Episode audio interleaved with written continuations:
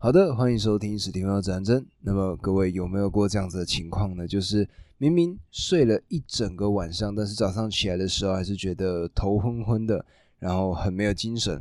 又或者呢，为什么我们中午会有想睡觉的情况会发生呢？那还有呢，包括说，诶，如果今天我们呢有一个报告，有一个工作要赶，那我们呢应该要怎么样去调整我们睡眠的时间段？那让我们呢有更好的表现。那么，因为呢，对于这个睡觉这种事情，我自己也感到好奇，因为毕竟它是一个跟我们所有人都有关系的一个很重要的事。那么，我呢就去特别找了一本书，那这本书呢叫做《最高睡眠法》。那它呢是一个日本人所写的书，这个书的作者叫做西野精治。那他呢本身是一个史丹佛的睡眠研究所。毕业的那史丹佛的睡眠研究所呢，是全世界第一间成立的睡眠研究所。那他们呢，就是专门在研究睡觉这件事情。那在后来呢，像是美国的哈佛或者其他的美国的学校，那甚至日本或者中国这些其他的研究机构，他们呢也开始在研究睡眠这件事情。那么甚至呢，还出了一个期刊，这个期刊的名字就叫做 Sleep。S L E E P 就是睡觉的这个英文的单字，那里面呢就是把最新的睡觉的研究全部放进去里头，然后呢把所有对我们睡觉有帮助的各种研究集结在里面。那么今天的这本书呢，算是西野精治他呢在史丹佛这个研究所里面待了这么多年，然后把它统整下来写出来的一本书。那在这里面呢，我觉得解答到了。我自己对于睡眠上很多很多的一些想法跟一些问题，那今天呢也把这本书介绍给你们。那也希望呢，如果各位有机会可以去把这本书买来或借来看一看。那么我们首先呢就必须要先讲到一个很重要很重要的事情，也就是所谓的睡眠负债。那么什么是睡眠负债呢？就是各位有些时候有没有发现，就是你呢会有一种睡眠不足的感觉，就是早上起来。然后呢，就是揉揉眼睛，然后觉得头昏昏的，然后甚至还想要继续睡。那这种情况呢，其实很多时候都是因为我们的身体需要睡的时间，跟你实际上睡的时间有一个落差。那这个落差的情况之下呢，它就成为了所谓的睡眠负债。那么有些人可能会想说啊，这个还好吧？我们呢睡眠不足这种事情，反正天天都发生嘛。那这个会对我们造成什么样的影响吗？那么在书中呢，我觉得他讲到了一个很重要的一个实验。那这个实验呢，会让各位重新去思考睡眠负债对我们的影响是什么。那当时呢，他们找来了美国一些医生，那包括像是内科的医生、外科的医生，还有这种值夜班，他们专门呢就是在晚上去在急救室啊帮忙的这些医生，他们呢去检测一件事情，也就是这个眼前。你现在会看到一个荧幕，那在这个荧幕出现会出现各式各样的形状，那有些时候会是方形，有些时候是心形。那他们呢最重要的任务就是，如果看到圆形的图像的时候，就按一下按钮。那基本上呢会出现九十次。那么在这个研究的过程之中呢，他们就发现到说，哦，有一些医生。最常见的就是这些值夜班，他们的作息颠倒的医生，他们会出现一个情况：明明圆形的这个图像已经在你面前了，但是这些医生呢，却隔了三到四秒之后才开始反应，然后最终才按下这个按钮。这跟平常的其他医生的反应速度就差的非常非常的多。那么他们呢，仔细去研究了这些值夜班的医生他们的情况。就就发现呢，他们出现了所谓的微睡眠的情况发生。那什么是微睡眠呢？微睡眠的意思就是呢，在我们清醒的情况之下，然后突然进入到睡眠的模式。但这个睡眠的模式呢，非常非常的短，以至于你不会发现它。那基本上呢，这个微睡眠的模式就是你原先清醒的情况之下，然后突然关机三到四秒之后，然后突然醒来。那这个呢，就是一个微睡眠的发生。那为什么会发生微睡眠呢？就是因为你呢睡眠不足所导致的。那在这个微睡眠的情况，三到四秒，你想说啊，三到四秒应该还好吧？但是如果我们改变一下场景，今天你是在开车的情况，你今天时速六十公里，然后你呢短暂的微睡眠三到四秒，它会发生什么事情？在这三到四秒的期间里面，你的车会暴走七十公尺的距离。那各位如果跑过百米赛跑，一百公尺的距离，大概就可以知道六十七十公尺它是多么远的一个距离。那你在这完全没有办法控制的七十公尺里面，会不会引发各式各样的问题呢？那这个呢，就是睡眠负债，也就是睡眠不足，它最终会影响到的结果。那么有些人呢，他可能就会跟我说：“哎，那我呢，长期的睡眠不足啊，我呢就觉得说，哎，精神很好啊，那我有什么差呢？有什么担心的呢？那基本上有没有这种只要睡很少很少就会非常有精神的人呢？答案是有的，确实有这样子的人，他们真的睡得很少。举例来说，以历史上非常著名的例子，拿破仑，他就是一个非常经典的一个案例，他一天大概只需要睡三个小时。但是呢，他呢在指挥上，他呢在这个日常的生活当中，基本上没有任何的问题发生。那么，但是这个呢，基本上是非常少数的，而且也可以从基因上去推断说，他确实是一个短眠者。那大部分的我们呢，其实都是需要长时间的睡眠的，但是我们呢，却因为包括像日常工作的压力、学业上的压力。各式各样的事情产生，导致我们睡眠的时间没有那么的长。那久而久之呢，因为一直都在一个压力的状态之下，你会觉得说，哎，你其实是一个短眠者。但是如果你有发现你假日会有补眠的情况发生，那基本上你呢就不是一个短眠者，你呢其实就只是因为有太多事情，所以没有睡饱。那么没有睡饱，它会造成什么样的问题呢？那基本上没有睡饱会发生三个。很严重的事情。第一件事情就是短命。那短命呢？他们当时呢就用果蝇来做实验。那当时呢，他们就让果蝇一天睡觉时间非常非常的短。那当然，另外一组呢就是让他们在正常的睡眠时间。结果呢一对比就发现说，这些睡觉时间比较短的这些果蝇，他们平均睡眠不足，最终呢他们也比较早离开这个世界。这个呢是第一个部分。而第二个部分呢，则是发胖。那么，根据二零零二年当时呢，加州大学他们的研究，他们发现呢，限制睡眠会引发身体发胖的问题。举例来说，不睡觉的时候，胰岛素的分泌会变差，血糖会升高，于是导致糖尿病。那不睡觉的话呢，抑制过度饮食的瘦素便不会分泌，人呢就会发胖。不睡觉的话，增进食欲的饥饿素便会分泌，人呢就会发胖。不睡觉的话呢，交感神经会持续处于紧张的状态，于是导致高血压。不睡觉的情况之下呢，精神会不稳定，忧郁症、焦虑症、酗酒跟药物成瘾的罹患率会增高。而这个呢，是睡眠不足会引来的第二个问题。第三个问题呢，则是根据 SNC 实验室。他们的一个实验人员名字呢叫做藤木通弘，他呢是专门去研究这个失智症的。他呢就针对了老鼠去做了限制睡眠，然后呢就发现了这样子的一个情况，他就得到了一个结论，也就是睡眠负债及睡眠品质的低落可能会让人容易罹患失智症。那么在睡眠这件事情上呢，我们可能以前一直会觉得说。睡觉就是休息嘛，那再加上呢，现在又有这种打拼文化，也就是呢，跟各位说啊，睡得短没有关系，我们现在就是要奋斗这样子的一些口号、一些标语，那导致呢，有些人就会觉得说，睡得少就代表自己比较努力，自己比较奋斗，比较厉害。但是如果我们仔细的去观察那些高效人士，或者说呢，在这些企业顶端的这些人们，这些白领阶层的人，他们呢，基本上对于睡眠是。非常非常的要求的。那举例来说呢，像是我之前有听过的例子，第一个呢是一个歌手，他呢在不管是各个地方、世界各地的巡演的时候呢，他呢都会背着一个货柜屋。这个货柜屋呢就是一比一完全复刻自己在家里面的睡觉环境。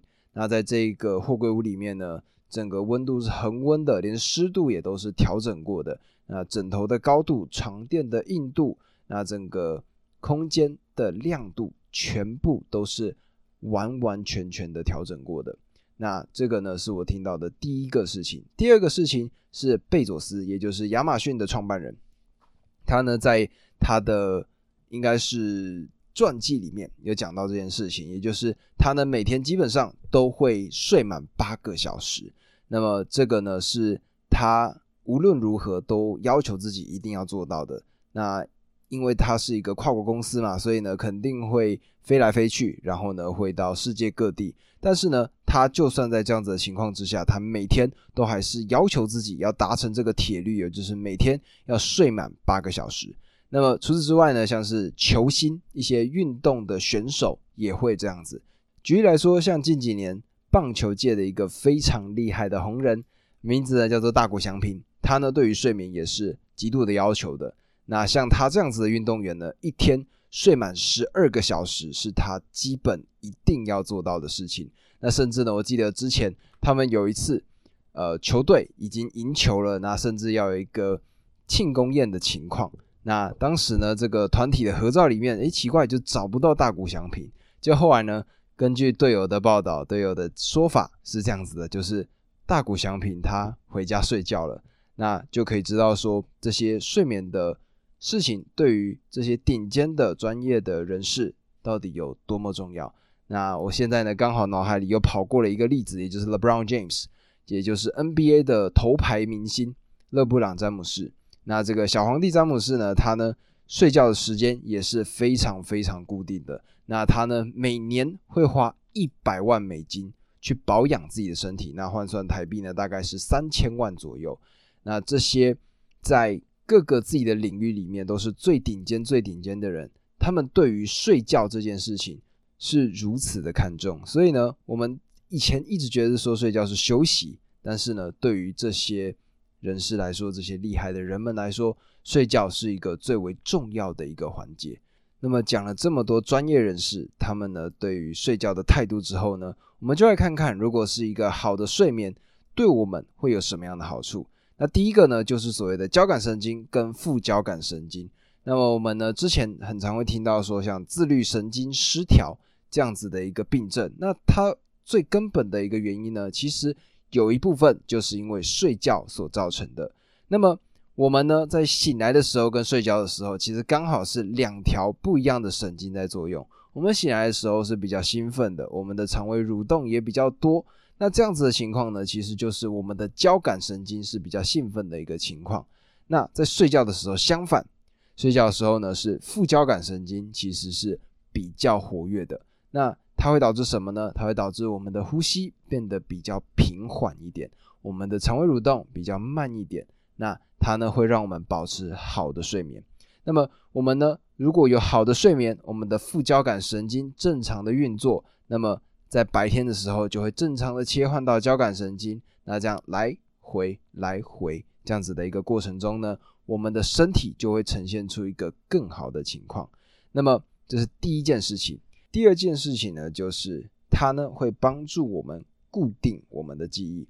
那么根据很多的在书中提到的学者他们的研究报告，发现呢，在快速动眼的睡眠当中，情节记忆也就是在何时何地做了什么会被固定下来。第二个小点呢，就是在我们深层睡眠的这个情况之下呢，会删除令人不愉快的记忆。第三个呢，就是入睡初期跟清晨的时候，浅层非快速动眼睡眠会固定我们的身体记忆，可以在无意识的情况下记住的那些事情。那么这个呢是第二个点，也就是固定记忆。第三个部分呢，也就是所谓的我们的身体激素会因为好的睡眠变得更加的正常。那么我们呢，在睡觉的情况之下，会产出两种非常非常重要的激素。第一个呢叫做生长激素，第二个呢叫做泌乳素。那么什么是生长激素呢？那我们呢在听到生长激素的时候呢，第一个反应就是它呢就关于我们的生长嘛。那么我们成年人之后呢？还需要这个生长激素吗？答案是需要的。那当然，在青少年时候，生长激素最重要的就是让一个人长高，让我们的骨骼变得更强壮。但是呢，如果是成年人的时候，这个生长激素它的重点就在于代谢，它呢会让我们可以保持我们的面容，保持我们的身体的状态。那么举例来说呢，就为什么会说睡得不好的人看起来比较老，或者呢像是他们的皮肤状况。有些睡得很饱的人，诶，他们的皮肤看起来会发亮、容光焕发。为什么？因为呢，这个生长激素呢，他们把身体的一些废物给排除掉了。那么这个呢是第一个激素。第二个激素呢叫做泌乳素。那么这个泌乳素呢，它呢对于女生的健康呢也是非常的重要的。那么这个呢是我们睡觉的第三个好处，也就是激素会正常。那第四个。就是所谓的我们的免疫力会变得更好。那免疫力变得更好呢，其实也跟激素有关。也就是我们呢，如果睡得饱，那我们的交感神经、副交感神经它呢的运作会正常，那我们的激素分泌也会正常。那在这些激素分泌正常的情况之下呢，我们的免疫力也会进一步提升。那么这个呢，我自己就比较有感受，也就是呢。如果说我的作息比较混乱的情况之下呢，我的皮肤就会比较容易出现过敏的情况。那么，但是呢，如果当我开始有睡饱的时候呢，这些原先的过敏就甚至在完全不用抹药的情况下，它呢就痊愈了。那这个呢是睡觉的第四个好处。那打个岔，也就是呢，很多时候我们不是会听到说，跟生病的人说，哎，你早点去休息，你多去睡觉。这个呢，其实也是相对应的，也就是我们睡觉的时候免疫力会提升，这个就是第四个点。第五个点呢，也就是叫做清脑。什么是清脑呢？也就是各位有没有过这样子的经验？也就是早上起来的时候觉得神清气爽，然后呢身体非常非常的轻盈，有没有这样子的体验呢？那么这个呢，其实背后要去探讨的就是我们脑中的一个议题，叫做脑脊髓液。这个脑脊髓液呢？它呢是在我们的脑子当中，它呢会在我们的头盖骨跟脑的中间，所以呢导致说我们在撞击的时候，我们的头脑并不会直接的撞到我们的头骨，而是会因为有这个脊髓液的产生，它会产生一个缓冲，所以我们的脑子比较不会受伤。那么这个脑脊髓液呢，它呢是随时需要去更新的。那根据书中的资料呢，大概是六百毫升左右。那在这个替换的过程呢，基本上就是两百毫升新的进来，两百毫升旧的出去。那在这个脑脊髓液的排出的过程中呢，也会把我们脑中的废物，我们脑中在代谢之后产生出来的一些不需要的物质给排出去。那么我们呢，在睡觉的时候，就是一个让脑脊髓液去把这些废物带走的一个最好的时间。那在白天的时候呢，为什么我们没有办法做到呢？其实最重要的原因就是因为。在白天的时候，我们产出这个废物的速度已经大过于排出的速度了。只有在晚上睡觉的时候呢，我们呢才能够去把这个废物给排出去。那么在书中呢，他们也有去做过其他的实验。那这个实验是这样子的，就是他们发现呢，跟失智症相关的一个蛋白叫做贝塔类淀粉蛋白。这个贝塔类淀粉蛋白呢，如果在没有睡觉或睡眠不足的情况呢，它很容易会沉积在我们的脑子里面。那么沉积久了呢，它呢就会影响到我们脑子正常的运作。但是呢，如果我们有睡饱、有睡眠充足的情况之下呢，这个贝塔类的蛋白它呢就比较不会沉积。那么失智症的情况呢也会相对应的减少很多很多。那么讲完了这个睡眠的好处之后呢，我们下一步是干嘛？下一步呢，我们就要去思考的是。我们究竟应该要怎么样去睡觉？也就是我们睡觉有没有一个理想的时段呢？答案是有的，真的是有的。在书中呢讲到一个非常非常重要的，叫做黄金九十分钟的这个理论。那这个理论呢，已经是被大多数的睡眠相关的研究者呢，至少是认定的。也就是呢，当我们第一个瞬间，我们晚上关好灯、盖好被子、眼睛闭起来。然后进到梦乡的这个情况，接下来开始起算的九十分钟，这个九十分钟呢是最重要的九十分钟，因为这九十分钟呢，我们会进入所谓的深度睡眠的一个情况。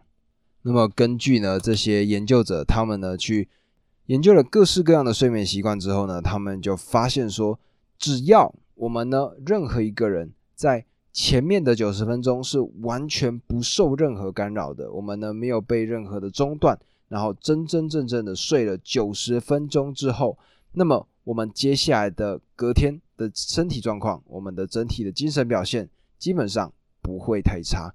那么在这里呢，想跟各位解说的就是我们这个睡眠的周期会长什么样子。基本上呢，我们在睡下去的前面九十分钟，我们会进入到所谓的深度睡眠的一个情况。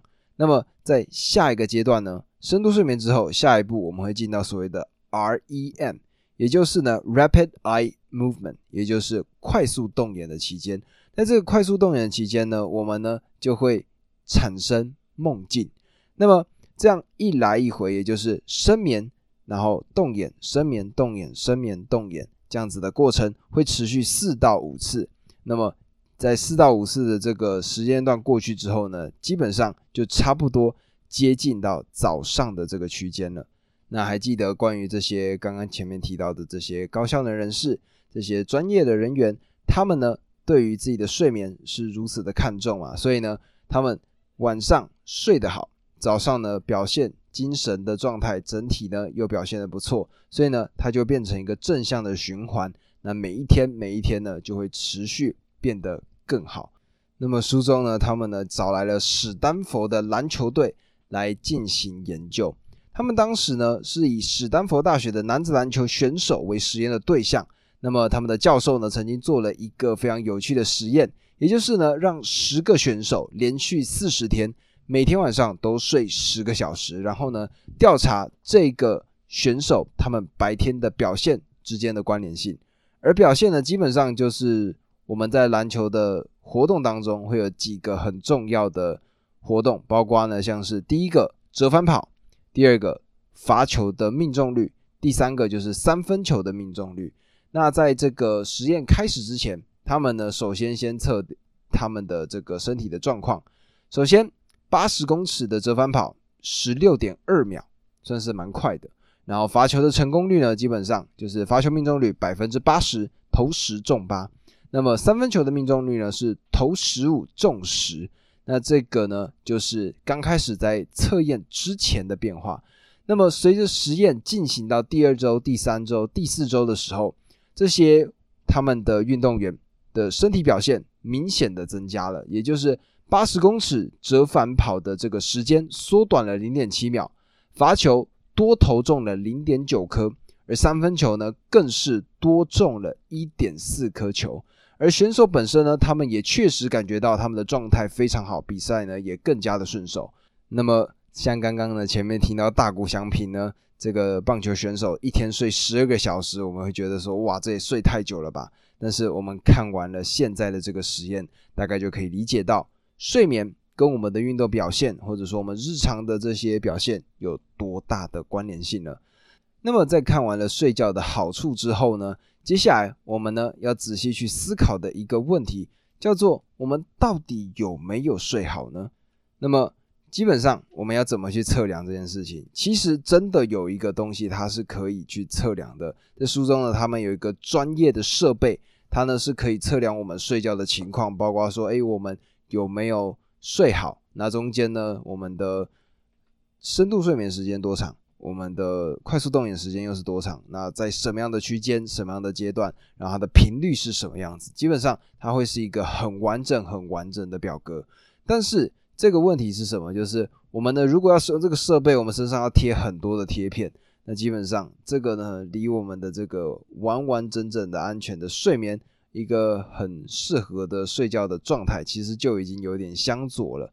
所以呢，根据书中。他们的这些研究人员呢，最重要的、最重要的就是我们睡醒之后的感受是什么？我们睡醒之后是觉得昏昏沉沉的，还是精神状态是良好的？那这个呢，其实就是去判定我们到底睡觉的情况到底是好还是坏。那么当然，如果呢你睡起来觉得神清气爽，诶，那当然最好。那基本上我们也不用特别去在意什么样的情况。但是如果我们呢长时间发现说，诶，我们睡觉醒来之后都有一个昏昏沉沉的情况发生，那基本上没有睡好。那么我们呢就要去仔细去思考，我们是不是有一些其他的睡眠的情况上有一些事情要去注意的。那么其中呢，在书中讲到一个非常非常重要，而且呢，甚至叫做致死率高达百分之四十的一个我们很常会忽视的一个情况，也就是所谓的睡眠呼吸中止症。那这个呢，是指说一个小时内会发生十五次以上的呼吸暂停现象，有的人呢，甚至会暂停六十次。而一旦达到这种程度呢，就等于是睡觉的时候。每一分钟脖子都会被掐住十到二十秒的一个状态。那么，如果你呢在睡觉的时候都有这样子的情况发生，那是不是你自然而然的也会觉得说自己根本没睡着了？因为你睡觉一直都被掐断嘛。那么，罹患睡眠呼吸中止症的人呢，他们还会引发各种问题。举例来说，像是白天的时候，他们微睡眠的现象会频繁的出现，或者呢会罹患肥胖。高血压、糖尿病这些各种生活习惯病。第三个呢，可能是说他们的血液会变得更加的粘稠，容易导致心肌梗塞、中风，或者呢无法休息，自律神经、激素、免疫系统也没有办法正常的运作。严重的时候，如果放任不管，那么大概就会有四成的人，他们呢会在八年内死亡。甚至曾经有加拿大的一个研究调查呢，他曾经提出说，如果罹患睡眠呼吸中止症的人，他们一旦被发现并且诊断治疗之后，个人的年度医疗费用总额便能够减半。那你就可以知道，睡眠呼吸中止症是一个多么重要的一个对我们呼吸上、对我们睡眠上一个很重要、很重要影响的因素。那么，如果睡不好的人呢？各位可以花一点时间去确认一下自己是不是有这样子的一个情况发生。那么，我们呢，在日常上有什么事情可以去判断说我们有机会、有可能跟这个睡眠呼吸中止症有关系呢？答案就是打呼。各位呢，有没有遇过？不管是比如说住宿舍啊，或者说呢，在外面住这种大通铺的时候，然后呢，有些人他们这个睡觉。打呼的声音超级无敌大声，那这个呢，基本上就是各位现在呢去想象一个画面，就是当我们呢把嘴巴张开，仰头，整个头都抬起来，然后你试着呼吸，你会发现呢，你呢会出现猪叫，也就是 的那个声音。那么按照呢刚刚的这个动作做完呢，其实它就是一个打呼的成因。那么其实呢，我们哺乳类原本是以鼻子呼吸为主的。那么有一个很早期的实验，他们呢是把正值成长期的猴子，他们的鼻孔塞住。那在这样子的情况之下呢，他们就必须要张口呼吸嘛。结果这些猴子的齿列，也就是他们的牙齿，在很短的时间内明显变差，呈现他们的两颗虎牙大幅的往前突出的情况。那么这个呢，其实在睡觉的情况下呢，就是如果张口呼吸的话，会导致说。你呢比较容易有可能会出现龅牙的情况。那么如果呢你发现自己是有打呼的情况，然后又有睡不好的问题，那么各位可以去试着去问问看医生，看看说，哎，是不是真的有这个睡眠呼吸中止症的情况发生？那么就算你只有打呼，那像书中提到的，如果你都是用嘴巴呼吸的话，最终它会导致的是什么？就是你龅牙的情况会比较明显。那么在书中呢，他就讲到说，我们在日常生活当中，也就是现在白天清醒的时候，尽量保持一个习惯，也就是闭着嘴巴，然后用鼻子吸气，鼻子吐气。那透过这样子的方式呢，久而久之，我们的身体就会习惯，我们都是用鼻子进出气体。那么久了呢，我们在睡觉的时候也会回到这样子的一个状态。那么像是这个睡眠的情况呢，它是因为我们在睡眠当中有一些情况发生，导致我们没有睡好。那这个呢是必须要透过可能医生的调整，我们呢才能够变得更好的。但是我们呢在睡觉的情况之下，有什么样的情形可以让我们在睡前的整体状况变得更好呢？那么在书中呢，他呢就讲到的就是这个，我们睡前要怎么样去让我们的身体做调整。那最重要的呢就是两个部分，第一个部分叫做体温，第二个部分呢叫做。大脑，首先呢，先讲体温的部分。那么体温呢，我们必须把它分成两个部分。第一个部分呢，叫做我们的核心体温。第二个部分呢叫做我们的体表体温。那么在基本上我们的生活当中呢，在白天清醒的时候，我们的内部体温、核心体温是比较高的，而我们的皮肤体表的体温比较低。那这个呢，就是举例来说，以前呢，如果发烧的时候，我们呢会有量各式各样的温度嘛。那举例来说呢，之前我们可能会量，举例来说腋下的温度，或者呢是直接把这个温度计放到我们的嘴巴里，看我们的嘴巴的温度显示是多少。那么如果呢单看这两个，我们去温度做比较，同一个人，我们的腋下的这个温度，腋温量出来的温度，绝对是比你口腔的温度来的更低的。那原因是什么？就是一个是体表的体温，一个呢是核心，也就是你体内的体温。那么我们呢在看到这个白天的情况之下是这样子的，我们的体内温度会远高于我们的体表温度。那根据书中的讲法呢，是大概高到两度左右。但是呢，我们在睡觉的时候是这样子的，也就是我们的核心体温会往下降一点点，而我们的体表温度会往上升一点点。那么这样子一来一回的区间之后呢，我们就会进入到想要睡觉的一个状况。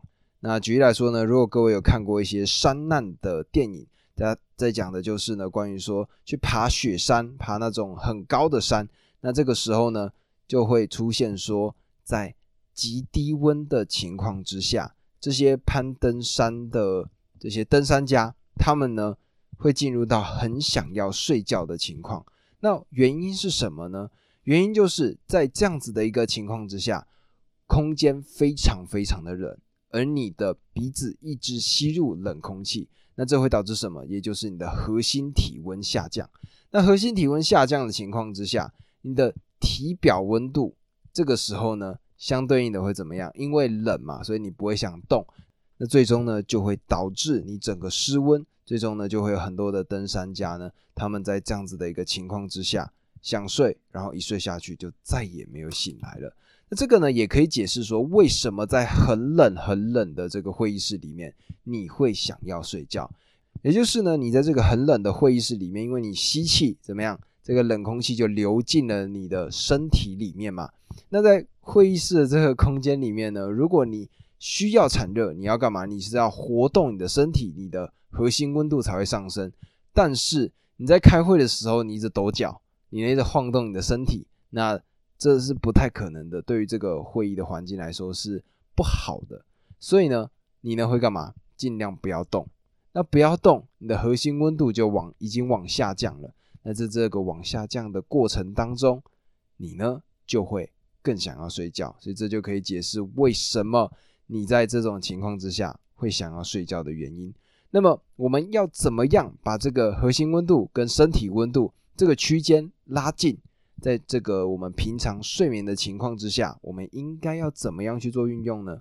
那书中呢提到了一个很重要的方法，我觉得这个方法呢非常非常的特别，也就是各位有没有印象，在睡觉之前，如果是冬天比较冷的时候，如果你手脚冰冷，基本上你是睡不下去的。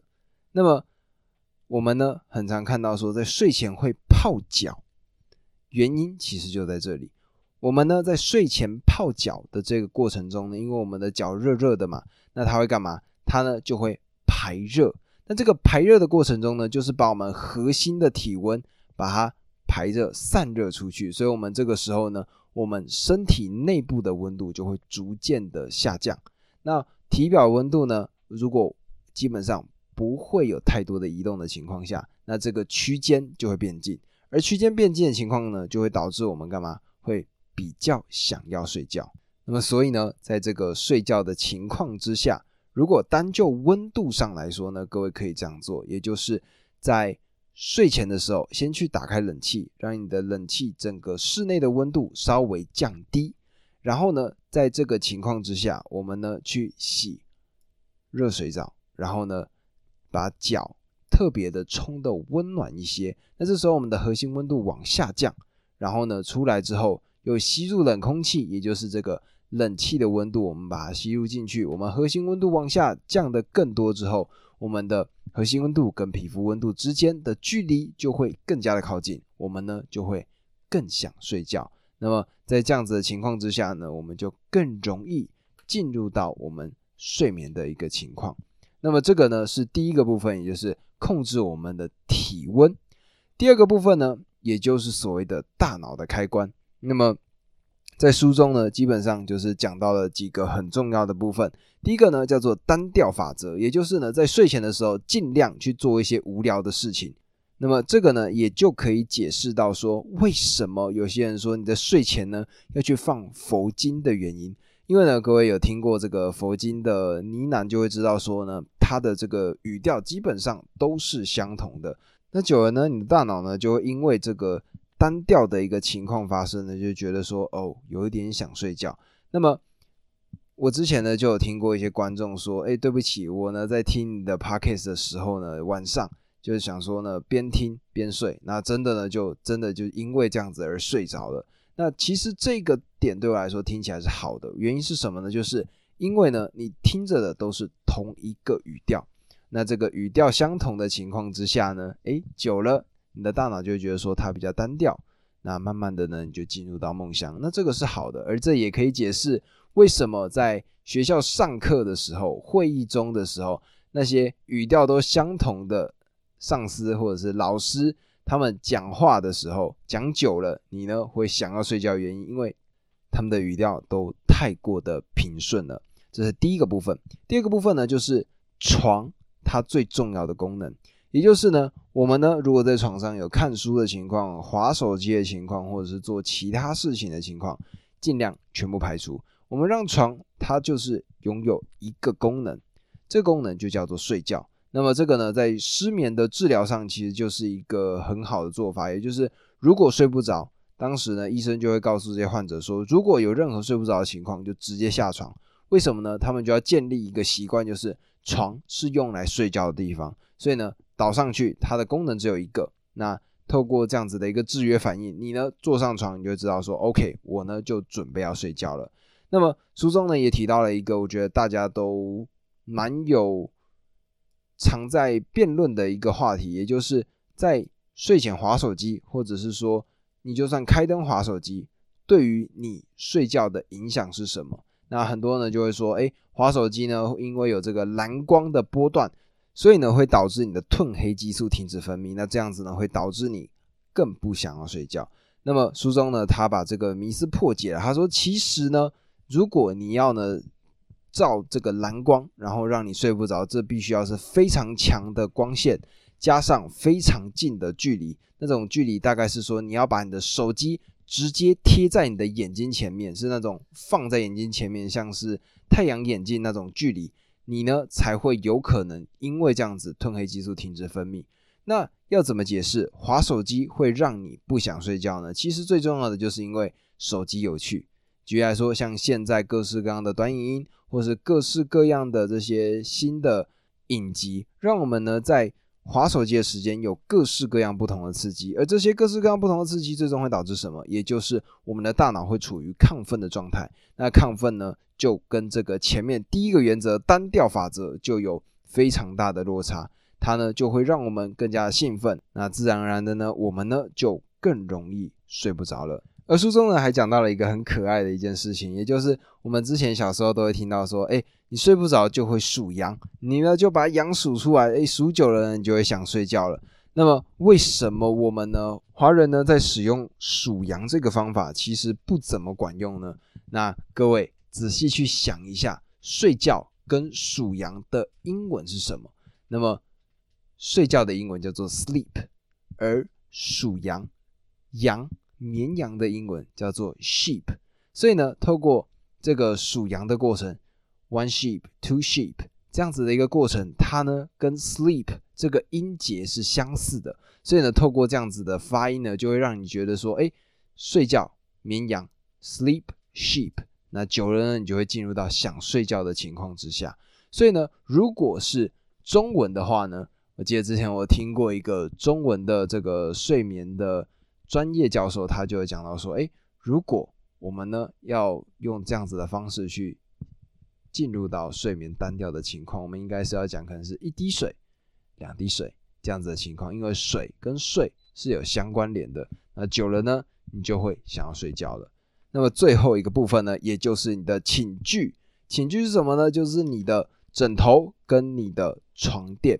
那么根据呢这个书里面的研究统计呢，他们的发现就是呢，我们身高越高、体重越重的人，普遍呢适合比较硬一点的床垫，而相对应的身形比较小、那比较柔软的人，这些身形比较小的人，他们呢就比较适合比较柔软的床垫。那么关于这个枕头呢，我们枕头应该要如何选择？他们呢就担心说，如果我们把枕头垫得太高，各位想象一下，如果枕头垫得太高的情况会发生什么事情？也就是刚刚打呼的情况更容易发生，也就是我们呢会有点像是仰头的情况。那么在书中呢就讲到说，哎，枕头呢基本上。买低一点的，对我们的整个呼吸道畅通会比较好，我们呢也比较不会有打呼的情况发生。那么这边呢提出了两个突发的状况，第一个突发状况呢，就是因为我们现在工作繁忙嘛，其实我们有很多很多大大小小的事情要处理。如果我们有报告要交，我们有工作的事情要处理，那我们一定一定必须熬夜。我们应该要怎么做呢？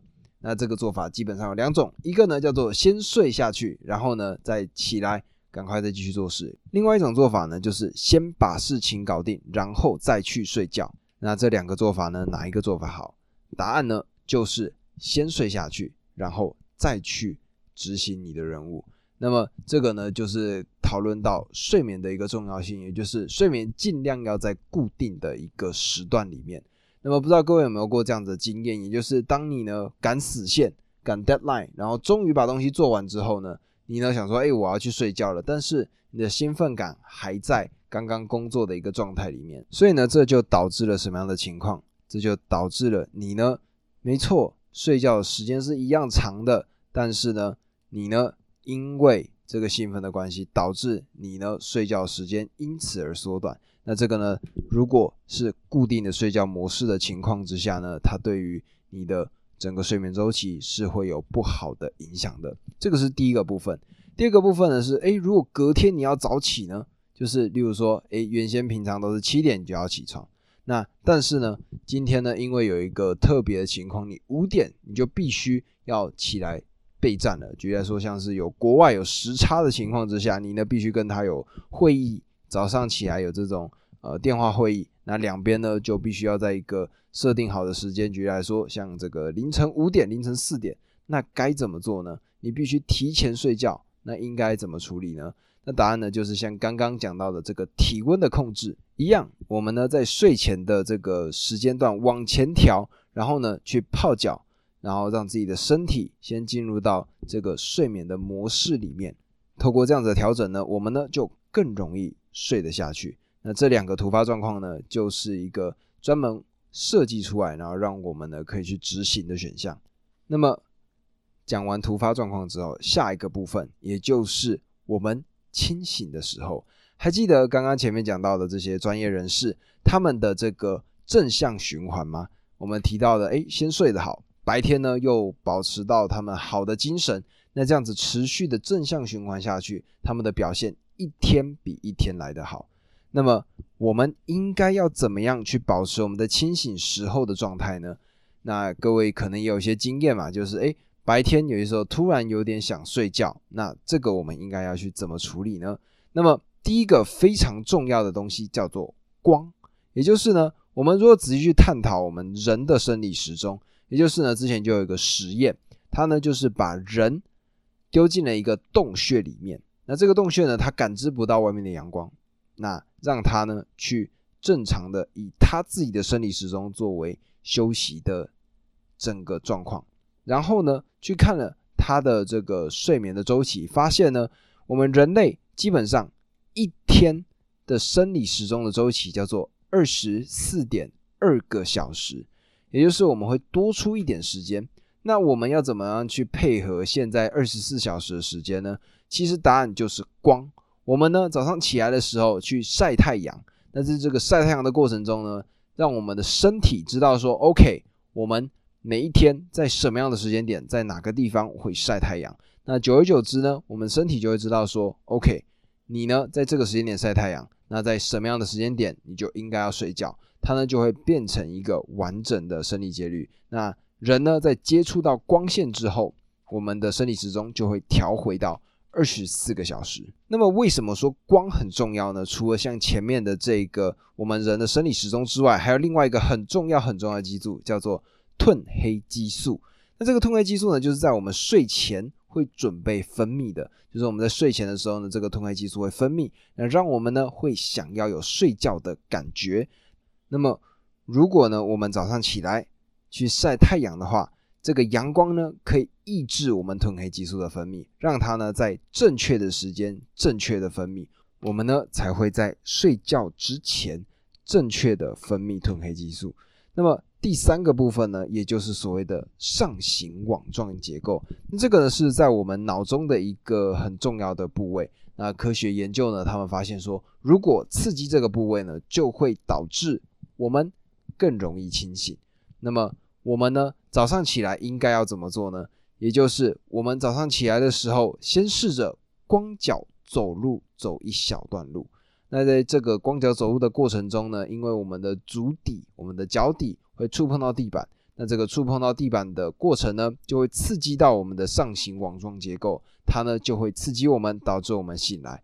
还有它的第二个好处，也就是降低皮肤的温度。各位还记得刚刚前面讲到这个睡前泡脚的部分吗？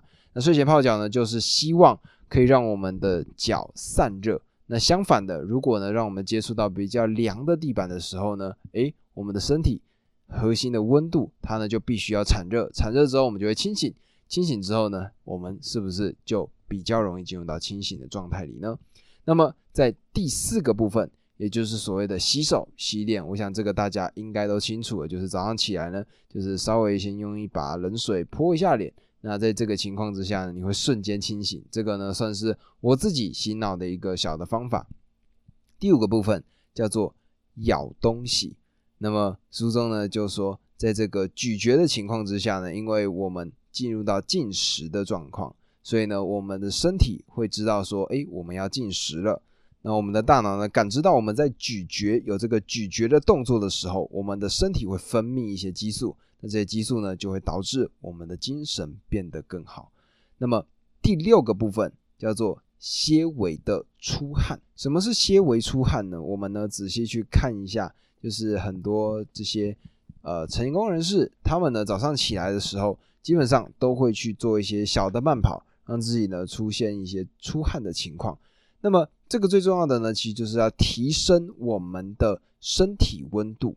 那这个核心温度提升起来之后呢，我们就会比较容易清醒。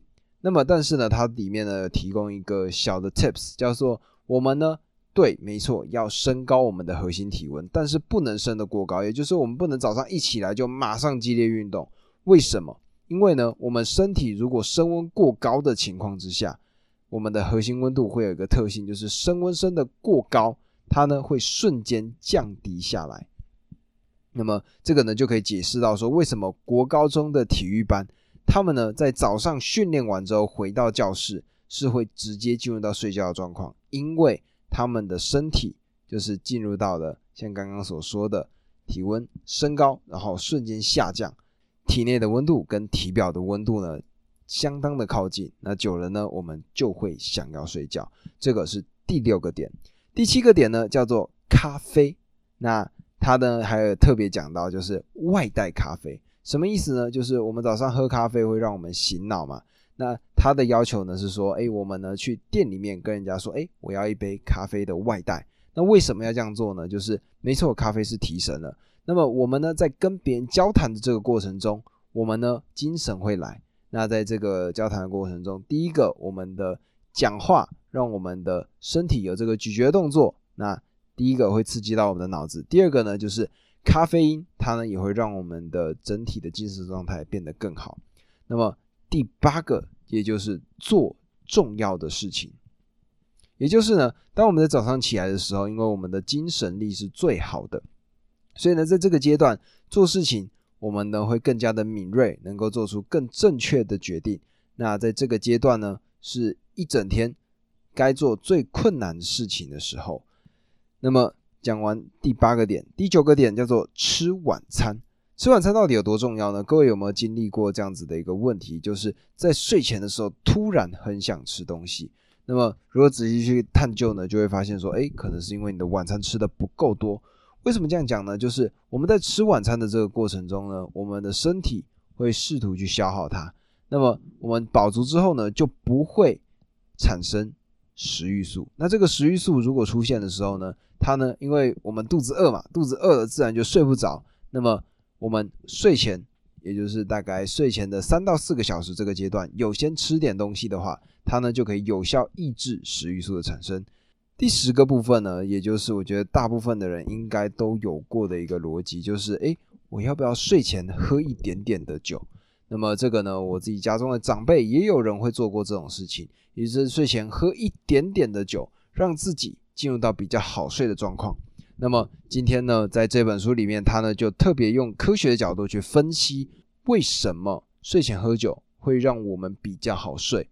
那这里呢有一个前提，也就是我们必须要喝的是酒精浓度比较高的酒。那这里呢，我们必须要提到一个物质，这个物质呢叫做 GABA，G A B A。这个物质呢，它呢会促进我们想要睡觉。那么这个东西在哪里比较常见呢？也就是安眠药。我们呢在吃完安眠药之后，会有 GABA 这个东西的产生。那么这个 GABA 呢，它呢就是一个促进睡眠的一个物质。那么我们在喝酒的时候也会有相似的情况。那么如果呢我们想要保证我们的睡眠的情况呢，确实是可以喝浓度高、少量的酒，然后就直接进入到睡眠，确实会很好。但是如果你是喝啤酒的话，诶，那它呢就会打断我们的整个睡眠状态。什么意思呢？没错，啤酒它确实有酒精的浓度，但是呢，它的水分居多，所以呢会导致我们利尿。那我们呢九十分钟是最重要的，前面的这九十分钟如果没有睡饱，我们被中断，如果因为想要上厕所而醒来，那么我们隔天的情况就会变得非常非常的糟糕。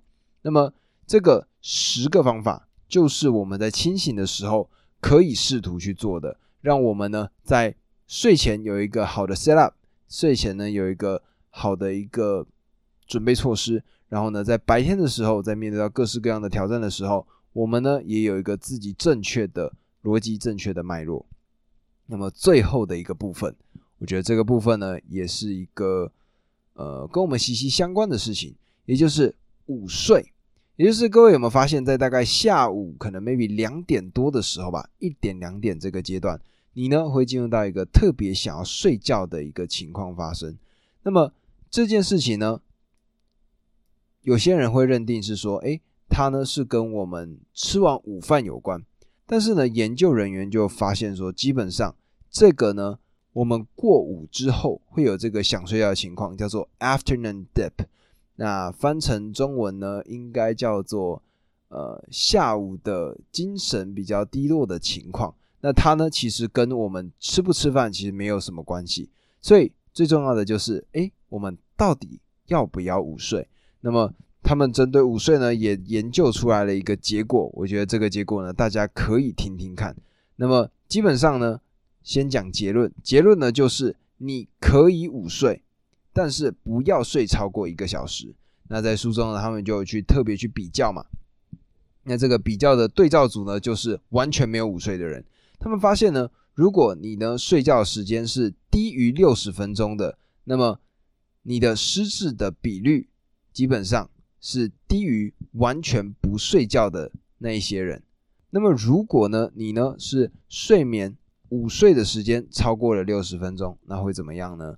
这个一对比，他们就发现，相比于这个睡眠完全没有午睡的人，他们得到失智的比率是原先完全没有午睡的百分之两百，也就是两倍的这个机会。